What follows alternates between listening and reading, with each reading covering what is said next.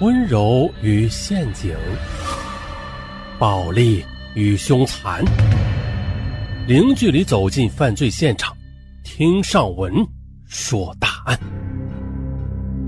本节目由喜马拉雅独家播出。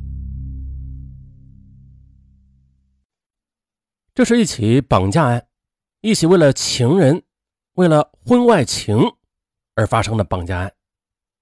这起绑架案。很疯狂，怎么样？从头细说。二零一一年一月四日下午六点左右，邓玲玲她正在店里忙碌着，那突然呢，接到丈夫吴志国打来电话。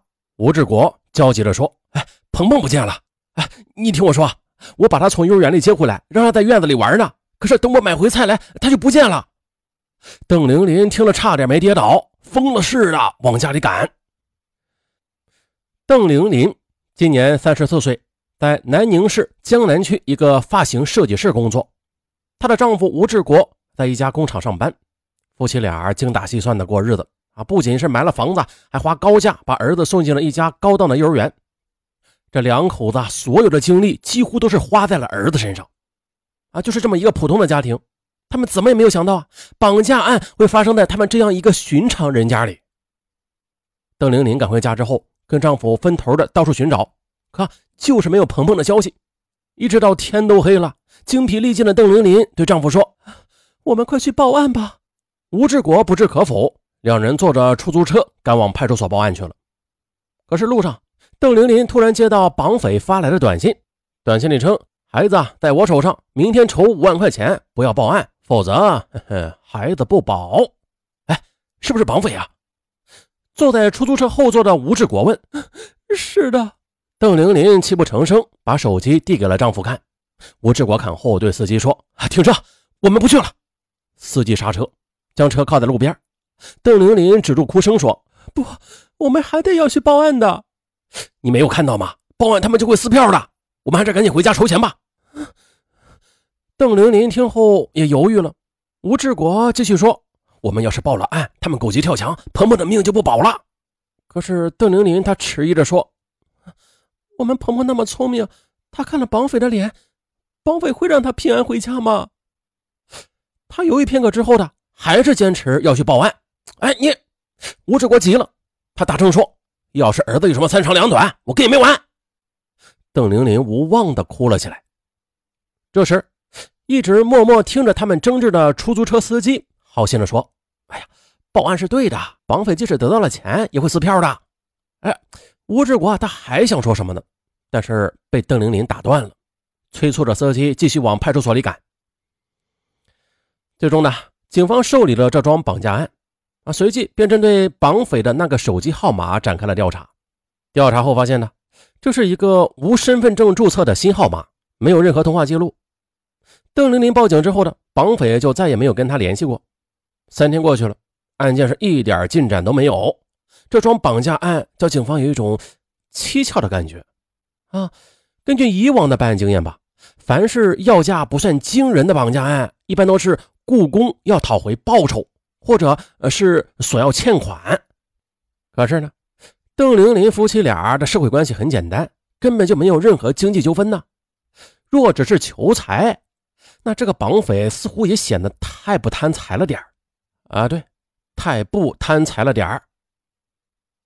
一月七号下午的，孩子已经失踪三天了，期间绑匪还是没有任何消息。六神无主的邓玲玲又赶到了派出所，泪流满面的恳求警方想办法赶快破案。哎，这时候的吴志国打来电话，得知妻子正在刑警队，他就不耐烦的说：“哎呀，你怎么又跑去那里了？干什么呀？哎，你听我的，赶紧回来筹钱去。”没过多久的。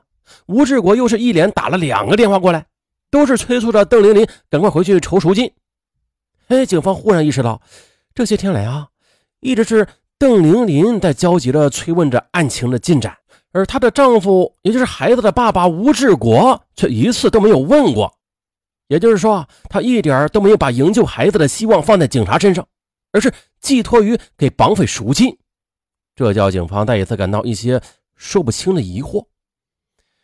哎，也就在吴志国的电话挂断没多久的，绑匪的第二条短信又来了，是一个账号并且说这天气冷了，孩子感冒发烧了，想让孩子少受罪，就立即汇钱。邓玲玲又绝望的哭了起来。为了保住孩子的安全，稳住绑匪，警方建议邓玲玲分批分次的将部分赎金打入那个账号里。邓玲玲不敢大意，立刻回家借钱。每得到一笔钱，邓玲玲就跟丈夫啊一起到银行把钱打入那个绑匪给的账号里。在接下来长达十天的筹款中，邓玲玲借来一万三千元，吴志国也从父母那里借来了五千七百元。夫妻俩分五次到银行转账。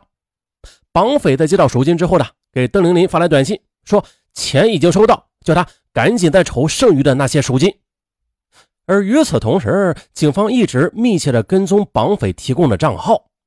可是令警方困惑的是啊，绑匪已经说收到钱了，可是那个账号在近几日里却没有任何转账往来。警方来到邓玲玲夫妻俩转账的银行，查看监控录像，还发现邓玲玲夫妻俩确实的曾经到银行办理过业务的，每次都是邓玲玲先填写转账单。而实际办理转账业务时啊，总是吴志国在办理。警方调查发现了，吴志国他并没有把钱打入邓玲玲填写的那个账号，而是汇入了广西柳州的一个叫黄维民户主的银行账号。嗯，这一点立刻引起了警方的注意。警方立刻派人到柳州去调查那个叫黄维民的人，同时呢，也暗中对吴志国进行了调查。他们发现。吴志国在近段时间以来啊，跟柳州的一个叫做黄月珍的女子联系非常密切。于是呢，在柳州银行的控制下，干警们从监控录像中看到，前来取钱的是一个年约三十岁左右的女子。经过调查，这名女子叫黄月珍，啊，是黄为民的女友，两个人同居多年了，并且生有一个儿子。一月十七日。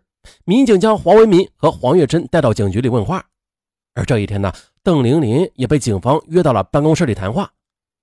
是这样的啊，我们发现你丈夫好像对儿子被绑架的事情没有你那么着急啊。你们夫妻俩的关系如何呀？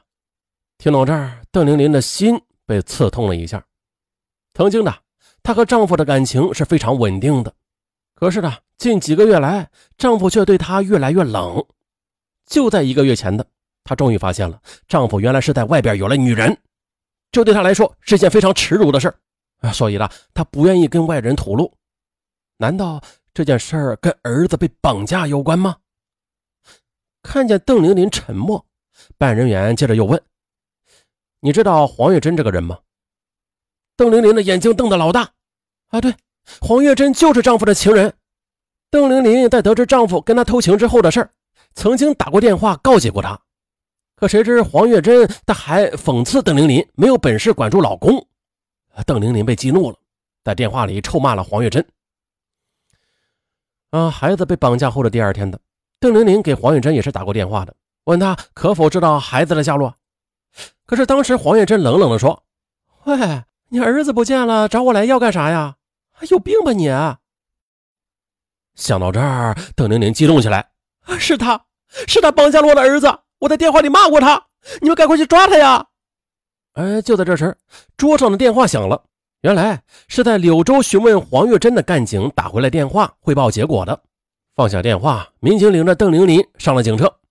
路上，办人员告诉他呀，说据黄月珍的交代，这次绑架案的主谋并不是他，而是吴志国，而黄月珍他只是负责领取赎金而已，并不知道孩子的下落。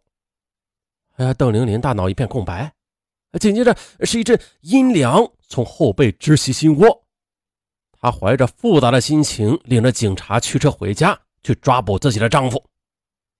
再说吴志国，啊，吴志国啊，他中午下班之后回到家里，哎，不见妻子邓玲玲的影子，他坐立不安起来。啊，对，黄月珍交代的全是事实，鹏鹏是吴志国藏起来的，他原以为啊。自己能唬住妻子不去报案的，可没曾想，向来对他言听计从的邓玲玲对待儿子失踪这件事变得固执起来，这让吴志国每天都是如履薄冰啊，啊，如坐针毡。事到如今的，这事情已经无法按照他设计的轨迹去发展了。可是呢，他既想早日收场，啊，却又不甘心就这么算了。好，欲知后事如何，咱们下期再说。